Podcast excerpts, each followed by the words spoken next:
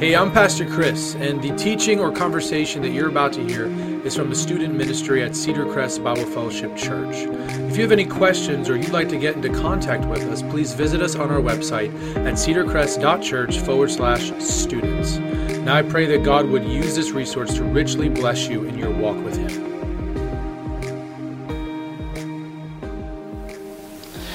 What's up, guys? If I haven't had the pleasure of meeting you, my name is Ben Walters coming at you with hopefully, Lord willing, the final virtual youth group lesson.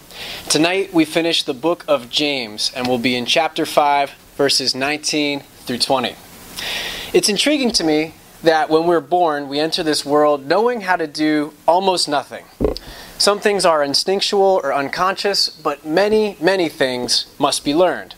And it's our parents, family, church family, etc., who teach us how to do these things if you left child rearing to children, you'd have chaos. And I know that, having a six month old. The point is, the Lord has made the involvement of other people in our lives critical for our well being. Yes, He ultimately saves a person and sustains them to the finish line. All credit, most fundamentally, belongs to God. And yes, Acts 17 24 25 says, The God who made the world and everything in it, being Lord of heaven and earth, is not served by human hands as though he needed anything, since he himself gives to all mankind life and breath and everything. But in his wisdom, he has decided to work his purposes through human agents, especially the church, such that we are indispensable for his kingdom forwarding mission. He doesn't need us, but he has willed to use us in this way, and we'll see that tonight. Honestly, sometimes I wish it wasn't that way and that God would just snap his fingers, save his people, end all suffering, and usher in paradise. But God has a better plan.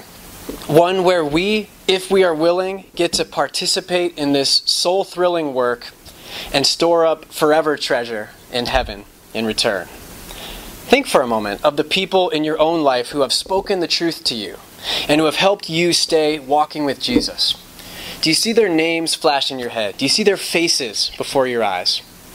Where would you be if it were not for these people?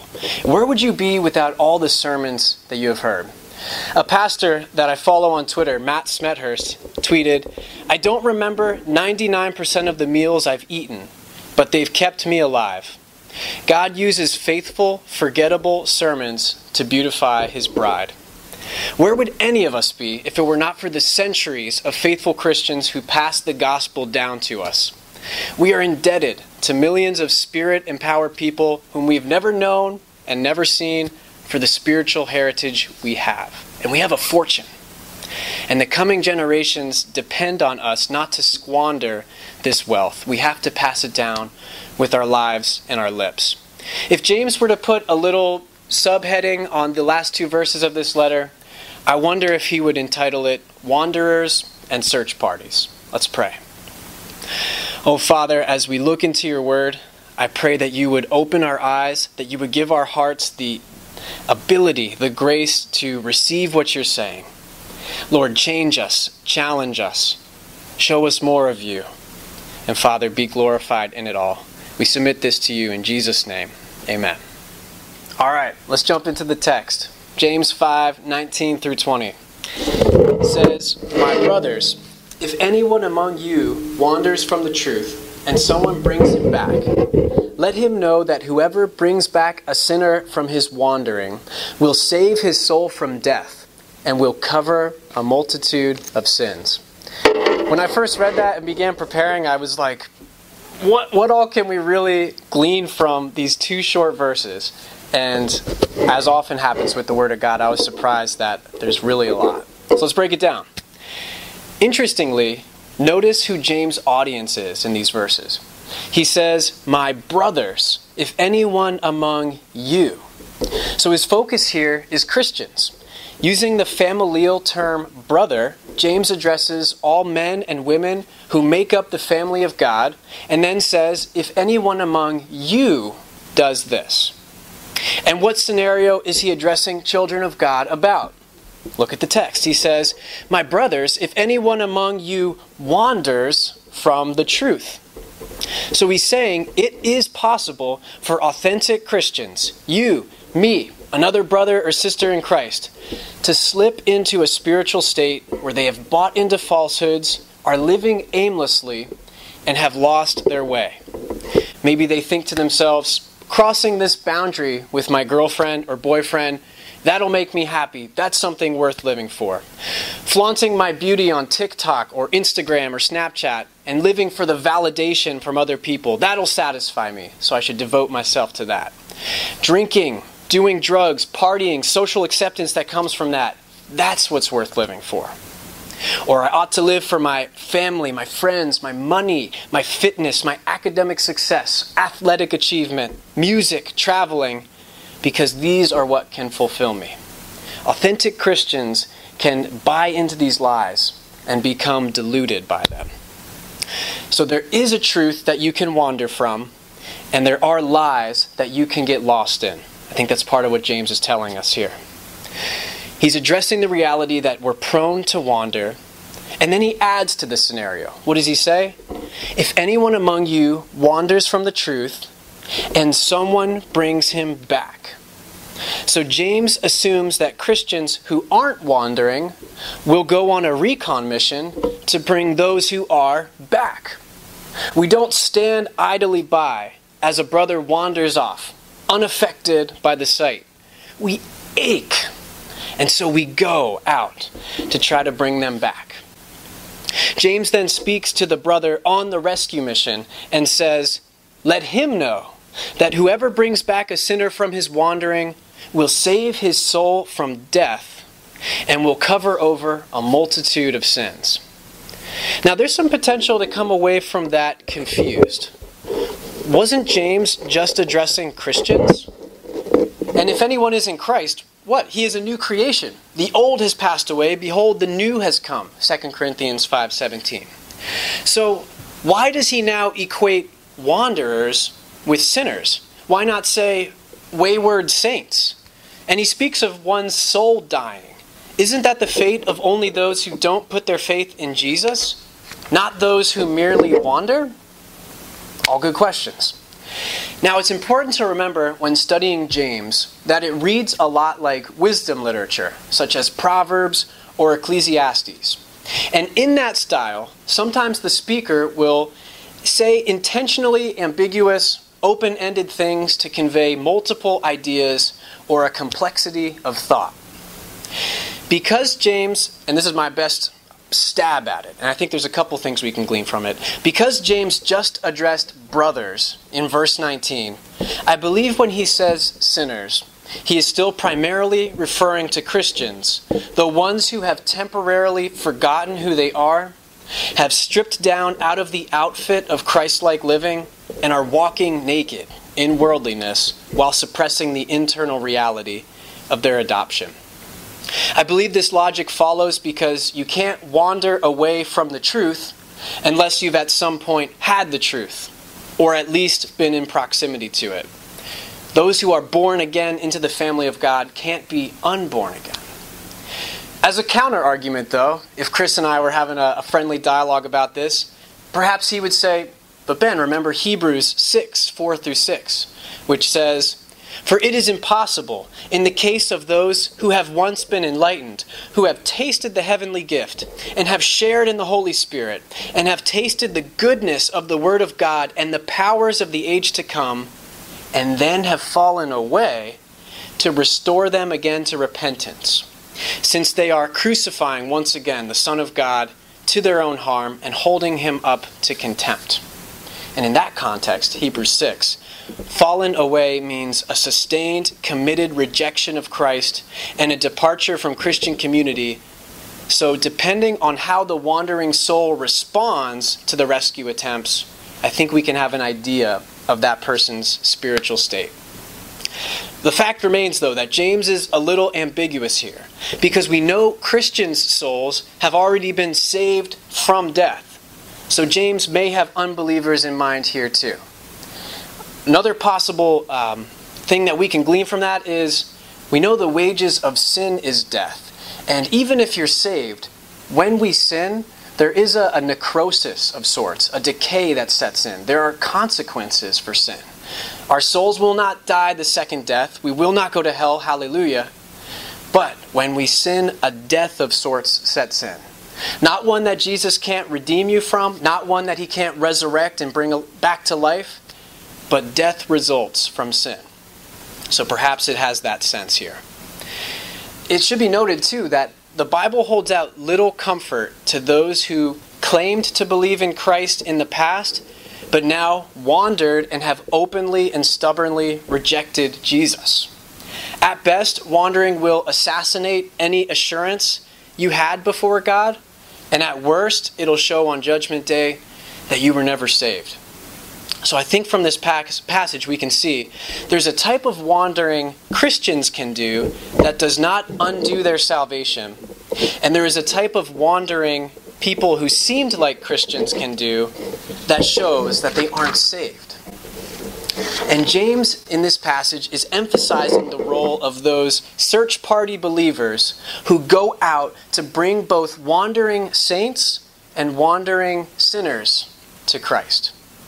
And when wandering souls come to Christ, whether back to Him or to Him for the first time, their sins are covered, meaning paid for, done away with, canceled, with Christ taking the punishment for them instead.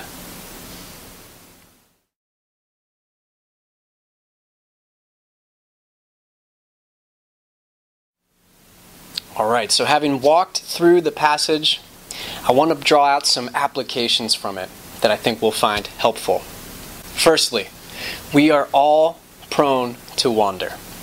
James assumes this. He says, My brothers, if anyone among you wanders, the strongest believer you know is susceptible to wandering. Staying is difficult. Do not mistake though, how difficult it is not to wander for evidence against Christianity's truthfulness. It's easy to think that. It strokes our ego and validates our vanity to say, if this were really true, it wouldn't be so hard or counternatural. That faulty logic forgets that we are not in peacetime. We are at war every day, Ephesians 6. The devil will give your soul some false peace in exchange for your kingdom effectiveness and or eternal destiny. Willful wanderers are not conflicted inside because they are temporarily numb to the fire to come. We are all prone to wander. The human's heart, the human heart's default is not closeness with God, purity of life, and commitment to church community. Its natural gravity is away from God towards impurity and towards isolation from God's people. Intentional, concentrated, daily effort, fueled by reliance on the Spirit, is required to do the opposite of wandering, staying with Jesus. All it takes to wander is to do nothing.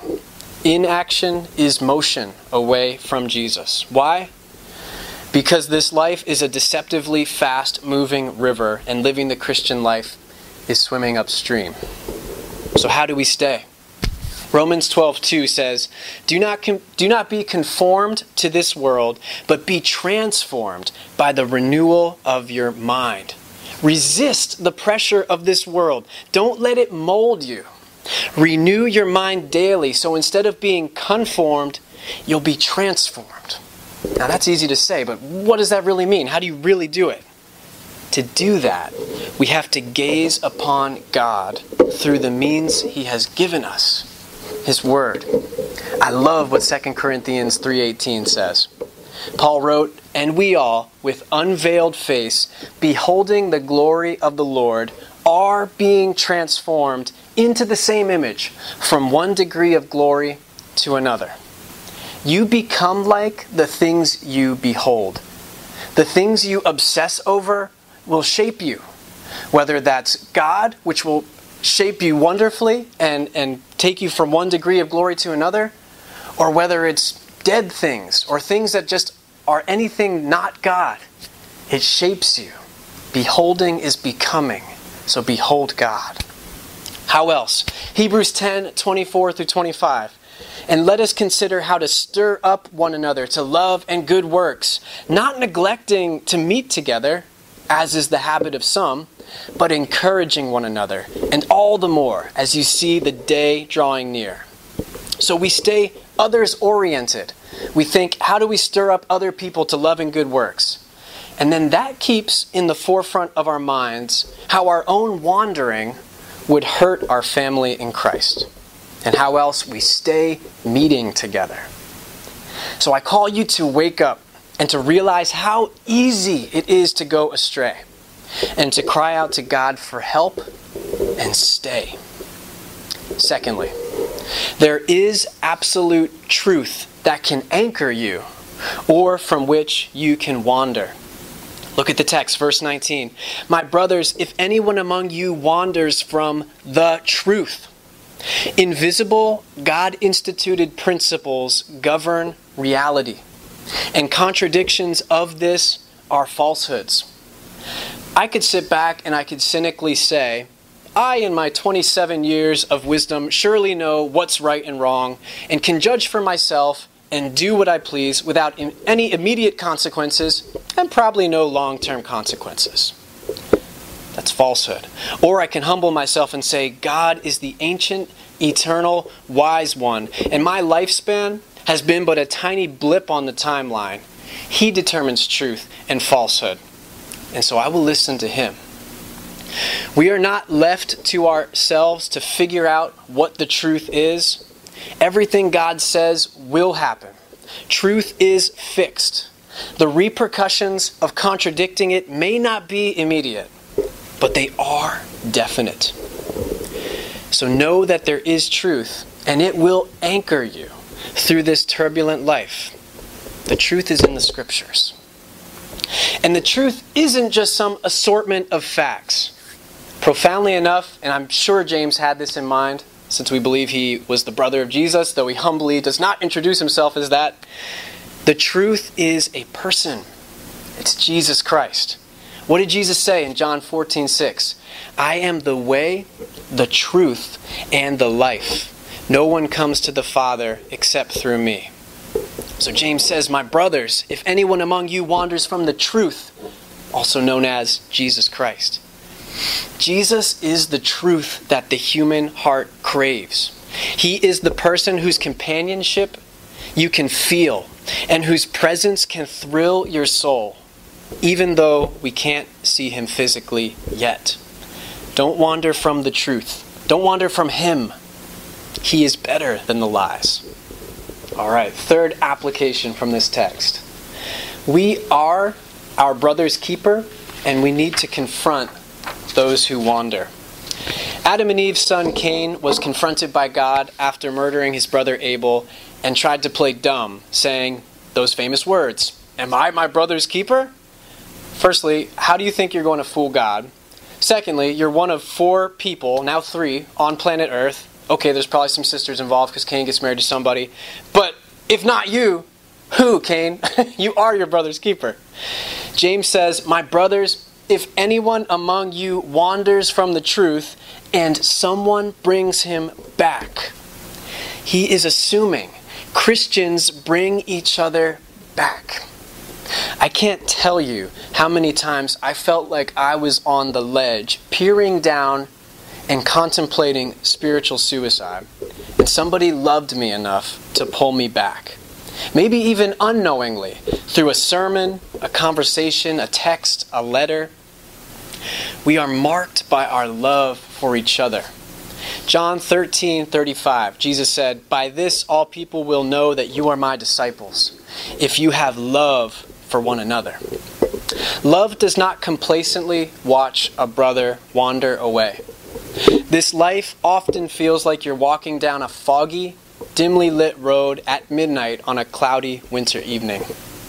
We need to come alongside each other when it gets dark and shine our flashlights to help each other keep walking on the straight and narrow road. Interestingly, in 1 John 3 12 and 14, John juxtaposes Cain's attitude with lovelessness. John says, We should not be like Cain, who was of the evil one and murdered his brother. We know that we have passed out of death into life because we love the brothers. Or Galatians 6:1 gives us uh, another command in this same vein. Brothers, if anyone is caught in any transgressions, otherwise known as wandering, you who are spiritual should restore him in a spirit of gentleness. But I'm scared I'll upset them or I'll fracture our relationship. No! You are a complicit Cain if you do that, letting sin murder your brother. So we beg God for strength, and then we push through the awkwardness of confrontation out of love. When I was in ninth grade and I was at Emmaus High School, I kept hearing a friend of mine who came to this youth group uh, cursing and saying perverted things. And I was burdened. God burdened me in my heart to confront him about it. So I wrote down James 1:26 for him on a, on a post-it note. It says, If anyone thinks he is religious and does not bridle his tongue but deceives his heart, this person's religion is worthless. And praise the Lord, he repented, our bond as Christian brothers strengthened, and he walks with God to this day. In 11th grade, I had another friend um, who I confronted. He went to another BFC church and he was using foul language and he was also sleeping with his girlfriend. And I was totally nervous that he would reject me. To my shock, though, as I confronted him about it, God had been working in his heart and convicting him, and my coming to him confirmed it to his conscience. He repented, he's actually now married to that young lady, and he, and he began following the Lord. Praise God. One other example, and uh, those two were people that I think may have been believers already. This individual was not. In 2015, uh, my grandfather, my dad's dad, Pop Pop, he had bone cancer, and he didn't have long to live and I knew that he was not walking with the Lord, and I wanted to say something. Um, one of the elders here, Rick Whitmire, encouraged me to write a letter, and so I did. And when we sat down to speak about it, uh, I couldn't even get a word out. I just began weeping out of anguish for his soul. And I think that was that was all to the glory of God because it wasn't because of anything I said. Um, it was the Spirit's work. To my amazement, he interrupted my sobbing with words I had never heard my hardened, cynical, bitter grandfather say about God. He said, Benny, I believe in God and I believe in Christ. And I know God saved my pop pop soul from death, like James is talking about. And I know God covered his sins in Christ. God did the work ultimately, but it can be said of us if we are willing to confront and go out after wandering people Whoever brings back a sinner from his wandering will save his soul from death and will cover a multitude of sins. And when you do that, it'll be so evident to you that it's God who's ultimately doing the work that you'll give him all the praise for it. So, who do you need to confront to make it personal? Who is God laying on your heart that is wandering? And God may want to use you to bring them back. Do it. God will blow your mind if you obey, and He'll strengthen your faith. Do it. It's interesting how James says when we do this, we will cover a multitude of sins. You see that at the end of verse 20. Does that phrase remind you of anywhere else in the Bible? It made me think of 1 Peter 4 8. Above all, keep loving one another earnestly, since love covers a multitude of sins. I think James means that when we do confront a wandering friend, we need to do it lovingly, to have any hope of helping them return to the truth, to return to Jesus. We can make the mistake of being so zealous to bring someone back to the truth that we engage them in a bristly, off putting, unloving way. Do not passive aggressively post vague statuses or snipe people on social media with oddly specific but indirect scriptural rebukes. You need to let the Holy Spirit be the Holy Spirit. But pray for wisdom on how to lovingly, tactfully confront them. And for our final point of application, it's this Jesus searches for the wandering. Like the shepherd in Jesus' parable in Luke 15, Jesus leaves the 99 sheep to go after the one that is lost until he finds it. Luke 19:10, Jesus said, "For the Son of Man came to seek and to save the lost." Why did he come to earth? To find lost people like you, like me, and like everybody around us. And God wants us to participate in this mission by gathering the search party and going out after wanderers. I wonder if I can. May I give you a your soul rather a cold, refreshing glass of ice water? It's this. Jesus loves you, and unspeakably so. You were hopelessly lost. You were sin sane and spiritually dead. And Jesus sought you, bought you, caught you, wrought faith in you, and taught you the way of salvation. He died for you, and in so doing, absorbed the eternal fires of hell you had earned from a just God for your sin. He was buried as all dead men are, but very unlike all other dead men. He came back to life and proved that what he did was enough to rescue all who believe in him from death and the second death, hell. That's for you, that's for me. Believer who has been justified by faith alone, in Christ alone, as a free gift of God's grace alone, you are found. You are saved. So don't wander from your loving Lord. 1 John 3:16 says, "By this we know love, that he laid down his life for us, and we ought to lay down our lives for the brothers." And so spend your life seeking out your brothers and sisters in Christ if they are wandering or those who don't yet know him that you see wandering. And if you know that you have been wandering your whole life and it's become clear to you as you've watched this, turn to Jesus in prayer now while you still can. Repent of your sins, trust in Him. Confess with your mouth Jesus is Lord, and believe in your heart that God raised Him from the dead, and you will be saved. Let's close in prayer.